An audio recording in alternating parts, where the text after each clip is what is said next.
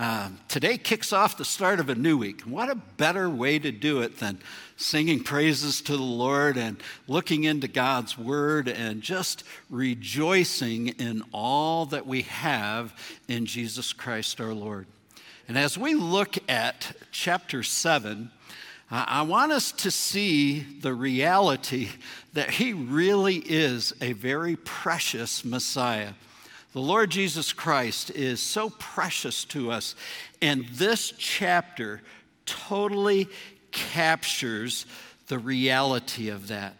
I remember reading a story about John Newton. Now, John Newton was just a rough and tumble guy. He was a sailor. He was a foul mouth. He had, he had an appetite for real rotten uh, living and everything. He really disliked life and really thought that he would die at a young age because of the kind of life that he um, was leading. Uh, one time, he was given a gift, a copy of Tom, Thomas Kempis, The Imitation of Christ. And he also had a gift of a good mom who told him about Christ at an early age before he ran away from home and uh, shared with him his need of coming to Christ in faith. But he wanted to live the debauchery life, and he did. And he was the captain of a slave ship and, you know, it, life was just upside down. But God backed him into a corner and he trusted Christ as Savior. And after he trusted Christ as Savior, life radically changed, wonderfully changed. And within that, uh, in his latter years, after he kind of retired from shipping, he, he went around from church to church sharing the Lord Jesus Christ. And as he even got older, his knees and his hips became very, very weak, and he would actually have a young man stand on each side of him so that if he began to lose balance and things, they would catch him. And he would just continue on teaching and preaching. And this one time, he, he, he was teaching and he, he wanted the audience to know the truth that Jesus Christ is precious.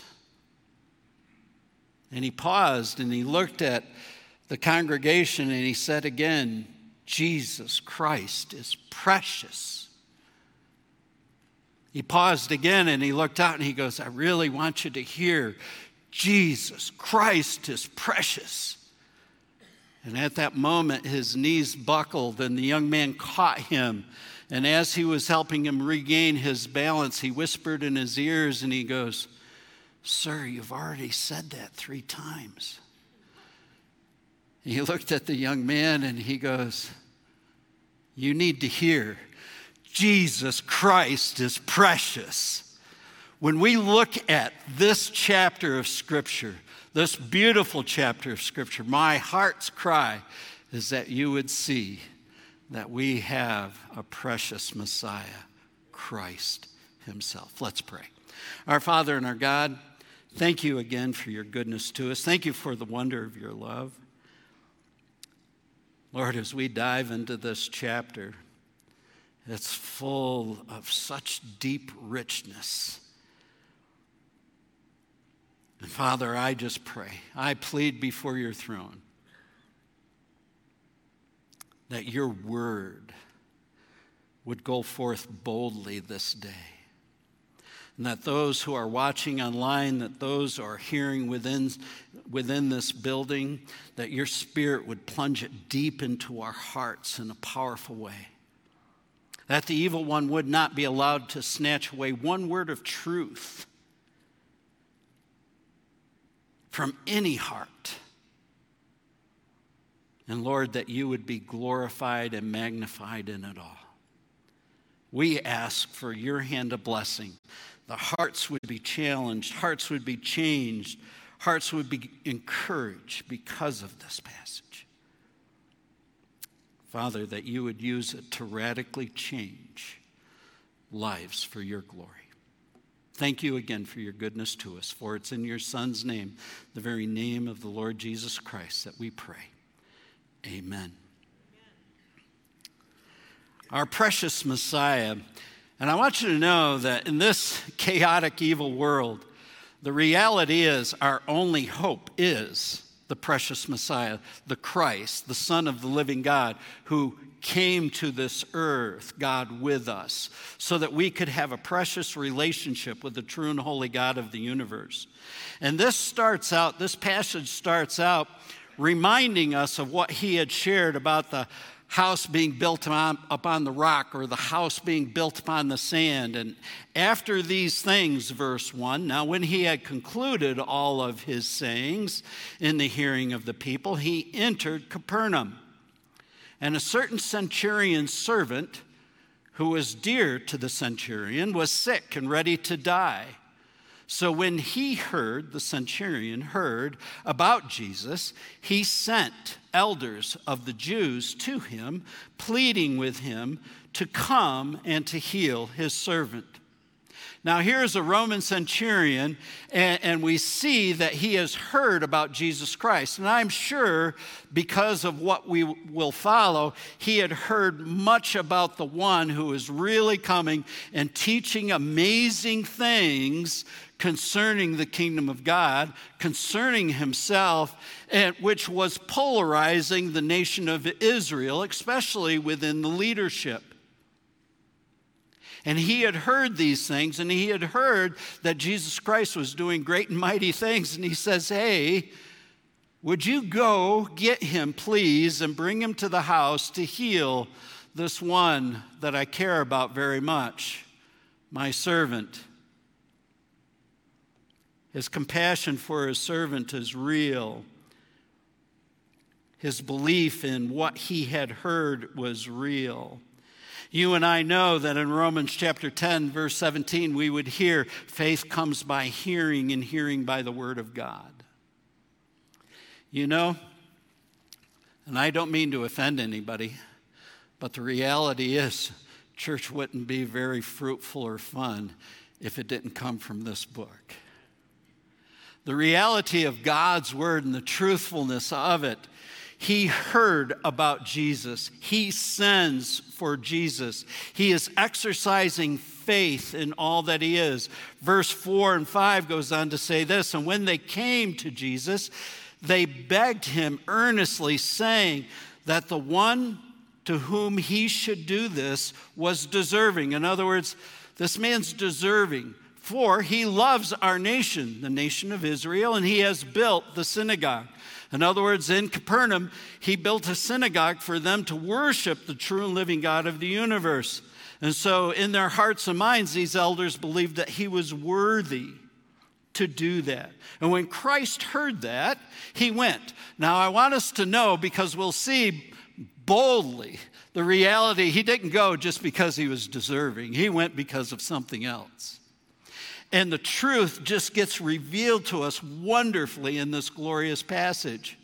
Verse 6 goes on to say, And when Jesus heard, when Jesus went with them, and when he was already not far from the house, the centurion sent friends to him, saying to him, Lord, do not trouble yourself, for I am not worthy that you should enter under my roof. He knew he was a sinful man that he was not worthy of that. To have the true and living God of the universe come into his home, God with us, the precious Messiah. Verse 7 says, Therefore, I did not even think myself worthy to come to you, but say the word, and my servant will be healed. For I am also a man placed under authority, having soldiers under me. And I say to one, Go, and he goes. I say to another, Come, and he comes. And I say to my servant, Do this, and he does it. This man understands the authority of Christ. He understands that he is God and that he has not just the power to do this, but he can just say a word. I don't know about you. But that's powerful faith, and that's what Jesus Christ ends up saying. I have never seen such great faith, even in all of Israel. At this point in his ministry, He had not seen anybody respond to the truth of who he is. And we see this precious faith being revealed. The blessing that he receives. Verse 10 And those who were sent, returning to the house, found the servant well who had been sick. Precious faith. How do you and I respond to the Messiah? How do we react, even in the grimmest of times, even in the most difficult of times? I remember visiting Steve Jackson in the hospital near the end of his life, and we were talking and we were just sharing about the future for him as he battled his cat cancer and the reality that the end was probably near. And he looked at me and he goes, You know, Rich, you know, God could show off still and heal me. And I said, Yeah, yeah, he could. But Steve goes on, but it doesn't matter if he does or not because in the end, I know I will be. He understood Psalm 103 that He, God, heals all of our diseases. And we know the reality in Revelation chapter 20 that there, in the presence of God, in eternity future, there will be no longer any disease. Great faith. Where is your faith? My faith. It needs to be precious in the sight of our, our precious Messiah. This, this passage goes on to even build upon that. Because not only should we have precious faith because of the Messiah, we should have precious hope. Look at verses 11 and following. And now it happened the day after that he went into the city called Nain that many of the disciples went with him and a large crowd. And when he came near the gate of the city, behold, a dead man was being carried out, and the only son of his mother. And she was a widow, and the large crowd from the city was with her. Now we know that now this woman was in a place to have, have no hope of care, financial care. She was a widow. Her only son now is dead as well, and she would have to rely on relatives and things like that. But notice what Christ does. Christ walks up to her, verse 13, and the Lord saw her and had compassion on her and said to her, Do not weep. You know, that's almost a little impertinent on the, on the surface. You know, walking up to the one who had lost her only son and say, Don't weep. Because he is ready to prove the reality that he had power over death. Notice how it continues, verse 14. And he came and he touched the open coffin and those who carried him stood still. And he said, Young man, I say to you, arise. So he who was dead sat up and began to speak and presented, and he, Christ, presented him to his mother. Then fear came upon all, and they glorified God, saying, A great prophet has risen among us, and God has visited his people. And this report about him went throughout Judea and all the surrounding region. Wow. The resurrection is real, it's going to happen. You and I, we cannot control that. The truth is, He rose from the dead. He died on the cross for you and I. There on the cross, He died for your personal sin, my personal sin. He paid the price that you and I deserved, and He did it willingly. He paid the price declaring that you and I could be justified through His righteousness. And the very moment that you or I, when we trusted Christ as our personal Savior, repenting of our sin, His righteousness was put to our account. We are no longer held accountable for who we were. And we have come alive, and the resurrection is ours. Is that your hope? You know, the guys on staff, you know, we have great camaraderie, but they sometimes like to pick on me because I'm old. older than them. And we have a lot of fun, and that's true. And so, I guess biologically speaking, that means I'm a little closer to that entry into death, that veil of death, should the Lord tarry. I find myself pleading for the rapture a little more fervently now, I must admit, than I did when I was their age. But do we really have the hope?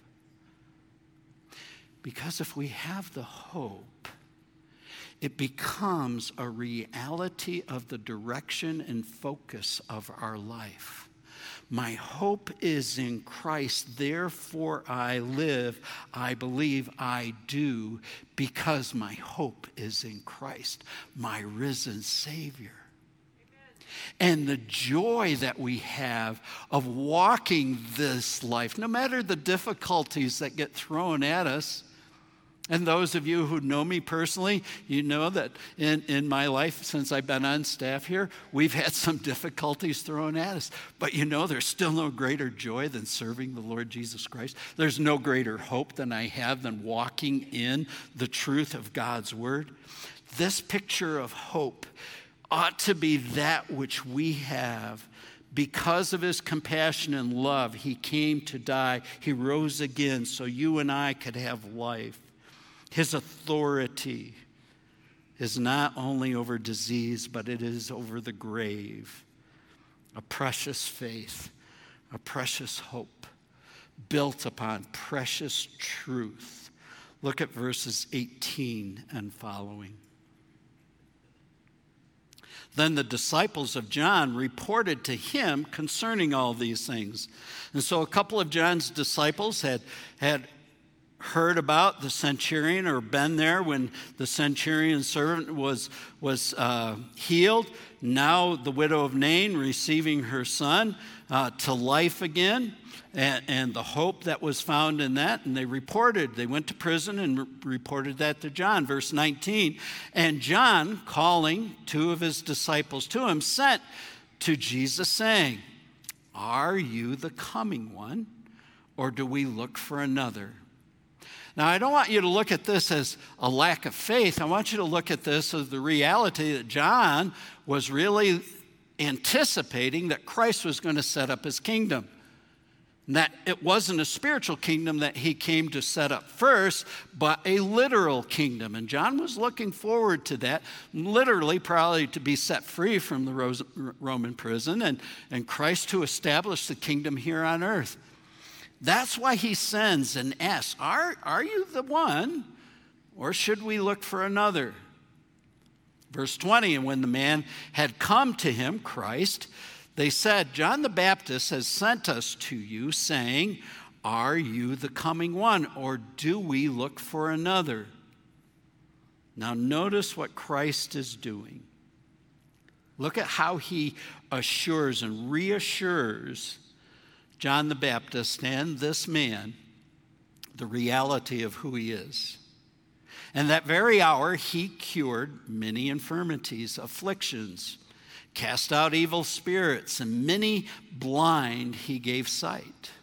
And Jesus answered and said unto him, Go, tell John these things that you have seen and heard, that the blind see, the lame walk the lepers are cleansed, the deaf hear, the dead are raised, the poor have the gospel preached to them, and blessed is he who is not offended because of me.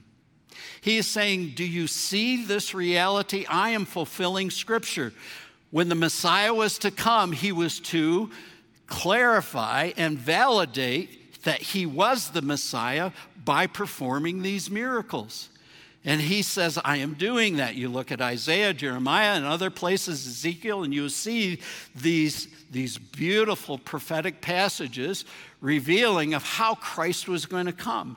And this is what he does. And so he's reassuring John listen, I'm here fulfilling scripture, and I'm preaching the gospel to them. Remember John the Baptist message repent for the kingdom of God is at hand. That's what he did. He went through the countryside repent for the kingdom of God is at hand. Jesus Christ, his message is repent because the kingdom of God is at hand. I am here. He even reveals to John the Baptist that, look, your life is a fulfillment of prophecy. Notice how it continues on, verse 24. And the messengers of John departed and began to speak, and he, Christ, began to speak to the multitudes concerning John. What did you go out into the wilderness to see? A reed shaken by the wind? But what did you go out to see? A man clothed in soft garments? Indeed, those who are gorgeously appareled and live in luxury are in the king's courts. But what did you go out to see? A prophet? Yes, and I say to you, and more than a prophet. This is he of whom what it was written, Behold, I send my messenger before your face, who will prepare your way before you, the way of Christ, the forerunner of the coming of Christ, the Messiah. For I say to you, among those born of women, there is not a greater prophet than John the Baptist. But he who is least in the kingdom of God is greater than he. Oh, and when the people heard that, even the tax collectors justified God, having been baptized by the baptism of John. Repent, for the kingdom of God is at hand. And when people repented, they were baptized. They wanted to walk truly in preparation for the coming Christ. And the coming Christ is there. He is here, and He is reminding them of that precious truth. Verse 30 goes on to say, And the Pharisees and the lawyers rejected the will of God for themselves, not having been baptized by him. In other words, they said, Nah, it's, he's not coming. I'm not going to, this is just a guy, and uh, you know, camel's hair out there eating locust honey, and yeah, he, nah, he's not to be listened to. And so they ignored, they rejected the message of John the Baptist. And here, here Christ is clarifying, oh, wait a minute, he, he is the one that was actually prophesied about, and he fulfilled scripture, and I am here verse 31 and says, And to what then shall I liken the men of this generation, and what are they like? They are like children sitting in the marketplace and calling to one another, I played the flute for you, and you did not dance. I mourned. I, I mourned to you, and you did not weep. For John the Baptist came neither eating bread nor drinking wine, and you say he was a demon. But the Son of Man has come, eating and drinking, and you say, Look, a glutton and a winebibber, a friend of tax collectors and sinners. But wisdom is justified by all of her children. The reality of the truth of the Word of God, He authenticates God's Word. Amen? The truth of it. You know, there was a guy by the name, and there is a guy, excuse me, by the name of Peter Stoner. Peter Stoner took four Old Testament passages and Old Testament books, picked two prophecies concerning Christ and the death, burial, and resurrection of Christ, and as a mathematician began to figure out what the statistical probability would be of that one individual, Jesus Christ, fulfilling that. And he realized it would be the same as one to the times 10 to the 17th power. Now, if you know a little bit about mathematics, that's a lot of zeros. Yeah, in my estimation, that would come out to be a quadrillion. He even goes on to say, you know, if you took a silver dollar and put a quadrillion silver dollars together, you would have enough silver dollars to cover the whole state of Texas between a foot and two foot deep. Now, that's a lot of silver dollars. I think you would be a quadrillionaire if you had them. But the fact that Christ came, he goes on to say, if you took one of those silver dollars and painted it all bright red next to all those silver dollars, went out and buried it someplace, for one man to fulfill that would be like going back and finding a stranger, and in my case, I'd pick Dan Johnson, blindfold him and say, There you go. You've got three days to go find it. Go find it. Blindfold it. And reaching down, find the red one. Now, Christ fulfilled Scripture in so many ways. You and I have this book. I don't care what this generation says about this book, this book is true. You and I can take everything that we have within it to the bank and realize that it is God's love letter to us because He is long suffering, not wanting any to perish, but that all would come to repentance. Amen. And he is yearning for a revival in America today, or he is waiting and saying, Father, send me now. And the question is, is which is it? God's word is true. And to nail this precious, precious reality of the Messiah coming and the exercise of faith and having real hope in the truth of God's word, he ends with this beautiful story. He ends with this reality of one who would risk everything to worship him because of her lifestyle, and yet she reveals her love and faith, the precious love for the Messiah. Notice verse 36. And then one of the Pharisees asked him to eat with him. We're going to find out his name is Simon. And he went to the Pharisee's house and he sat down to eat. And behold, a woman in the city who was a sinner, when she saw that Jesus sat at the table in the Pharisee's house, brought an alabaster flask of fragrant oil. Now, I'm going to pause there for a second, and I want to point out a couple of things. When a Pharisee or somebody uh, who was prominent in community invited somebody to their house for a meal, knowing that there was going to be a big conversation, people would often come to listen to. And so the fact that she was there is not a big deal. The fact that she brings this flask, this very, very precious, expensive flask of oil, is. But the fact that she went to hear, there were others there to hear. And if you look at the other Gospels, we would hear a similar story where Christ went to the house of Simon the leper and I want you to know that what transpired there, that even the disciples became indignant because of what the woman does. So the fact that we see Simon here, the, the Pharisee, get a little indignant, eh, shouldn't surprise us a whole lot. But notice what happens. And she stood verse 38, at his feet, behind him, weeping,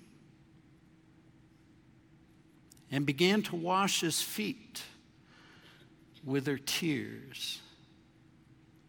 And then she got down on her knees and wiped them with the hair of her head and kissed his feet and anointed them with the fragrant oil. This woman, a sinner, probably a prostitute, as she sees her Savior there, she begins weeping because she knows that she is a forgiven sinner. she realizes that he indeed is the precious Messiah, the Christ, the Son of God, the anointed one sent by God for that particular time. And I want you to, in, in your imagination, imagine standing there watching this event take place. This woman weeping so much that tears are running down her face and all over the feet of Christ. And she gets down and very humbly starts drying. And then realizing something had not happened and anointing those feet with her oil the most expensive thing that she probably had in life. Notice Simon's reaction, verse 39.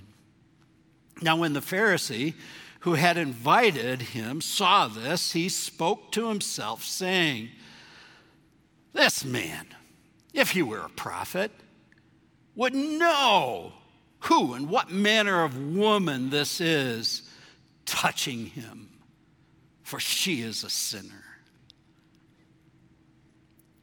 You see, Simon would not even begin to think about allowing this woman to touch him because he would then become unclean in his own thinking, in his own heart, not recognizing he's already unclean because he's a sinner. All have sinned and come short of the glory of God. And he would rather sit there in his self righteous pompousness. Ah, if he is a prophet. I love the way our Lord confronts him. And Jesus answered him and said to him, Simon, I have something to say to you. So Simon said, No, teacher, say it. There was a certain creditor who had two debtors, one who owed 500 denarii and one owed 50. One owed 10 times as much as the other. And when they had nothing with which to repay, the debtor freely forgave them both. Tell me, therefore, which of them will love him more.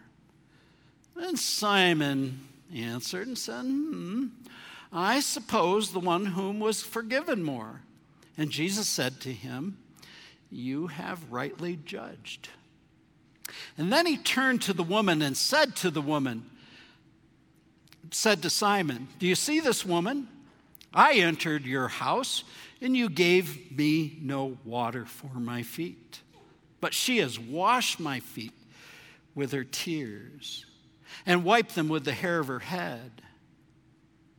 You gave me no kiss, but this woman has not ceased to kiss my feet since the time I came in. You did not anoint my head with oil, but this woman has anointed my feet with fragrant oil. Therefore, I say to you, her sins which are many, are forgiven, for she loves much. But to whom it is forgiven, the same loves little. And he said to her, Your sins are forgiven. What a beautiful picture. She sacrifices everything. She had no reputation when she walked in, and yet she went through the crowd and she didn't care that there would be a Pharisee knowing her lifestyle, not caring anything, but having focus only on Jesus Christ, her Messiah, the sent one. And she's willing to bow down before him and just pour her soul out, humbly crying and caring and wiping the tears off and anointing, worshiping him and she gets her sins forgiven, not because of what she did, but because of her faith. Verse 49 says, And those who sat at the table with him began to say to themselves, Who is this who even forgives sins? Then he said to the woman, Your faith saved you. Go in peace. Where are you in your relationship with Christ? She gave everything to worship Him mightily, graciously, powerfully in the sight of others.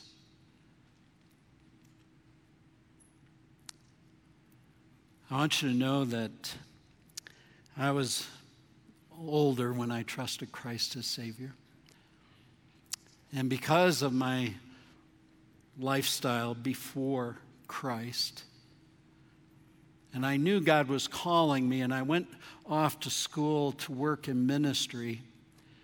I, I knew that I could do a lot of things, and I'd hoped I could do a lot of things, but one thing for sure that I knew that I probably could not do and didn't want to do was to be a pastor.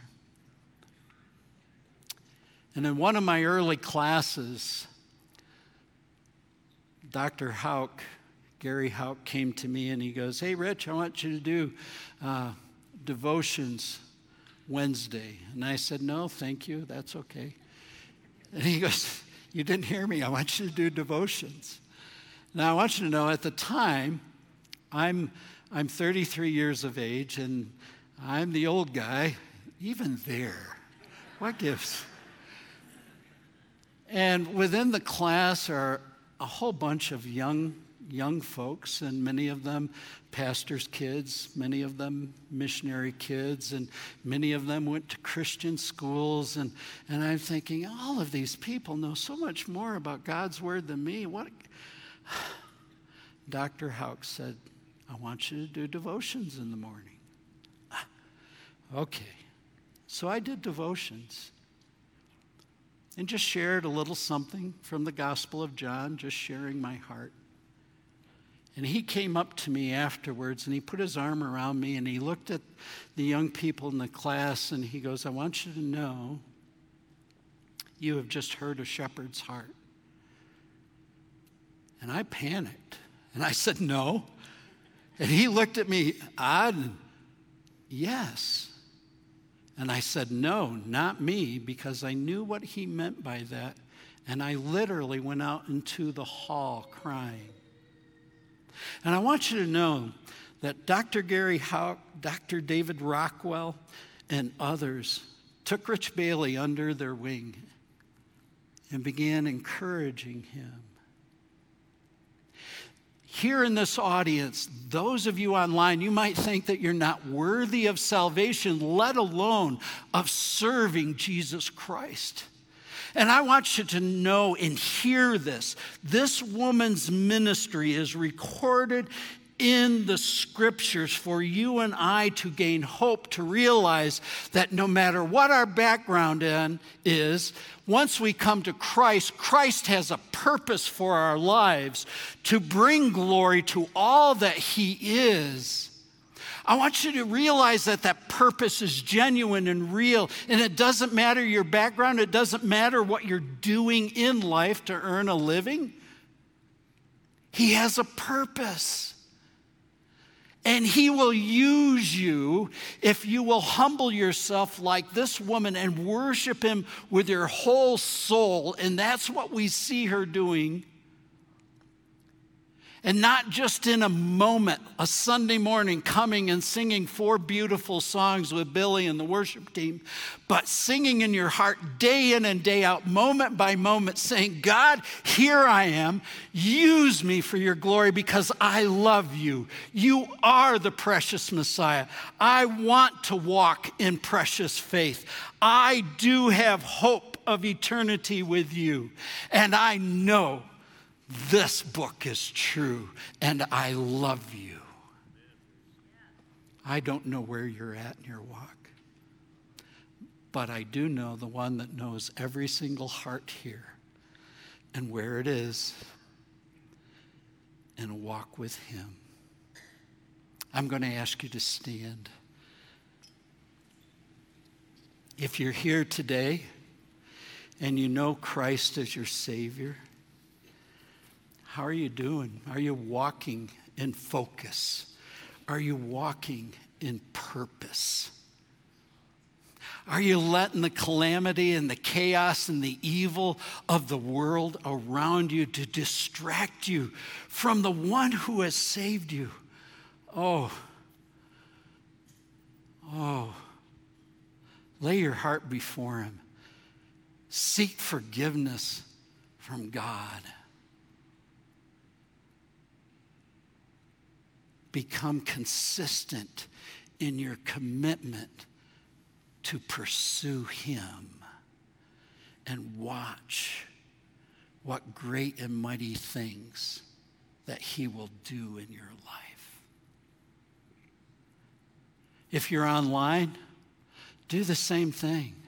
Those things are open for you to. Please pray with me, and you can go in the side room on, and I don't know how it's called a side room, but you can go in a side area and people will pray with you and pray for you. If you're living in sin, repent of it and get back to passionately pursuing Him in your life. If you're here today, and I want you to know, I sat where you sat one time. And I wanted nothing to do with church. I wanted nothing to do with religion. I was angry with God because of my childhood. And as a, an adult, someone began saying, All have sinned and come short of the glory of God. My first instinct was, How true. And I began pointing around the room. But then he began telling us, but God demonstrated his love towards us. And while we were yet sinners, Christ died for us. Hmm. If you're here today without Christ, and you know your heart whether or not you, by faith, truly believe that Jesus Christ came and died on the cross for you. He died for you personally. And He would love to have a relationship with you. And all you need to do is repent and trust Christ as Savior. We will have men on each side here for you to pray with. You know, the greatest thing is this reality Satan hates God. And he wants you to glue your feet to the floor and not step out by faith. Just for prayer, if you're in Christ, let alone to come to Christ. If you're online and you've never trusted Christ, there again, there is somebody there to pray with you so that you can receive Christ alone as your Savior and the joy of it. If you brought somebody with you this morning and you know they're hurting, wrap your arm around them and pray with them. Pray for them. Encourage them as only you can. And I don't know why Billy isn't here yet. But the truth is,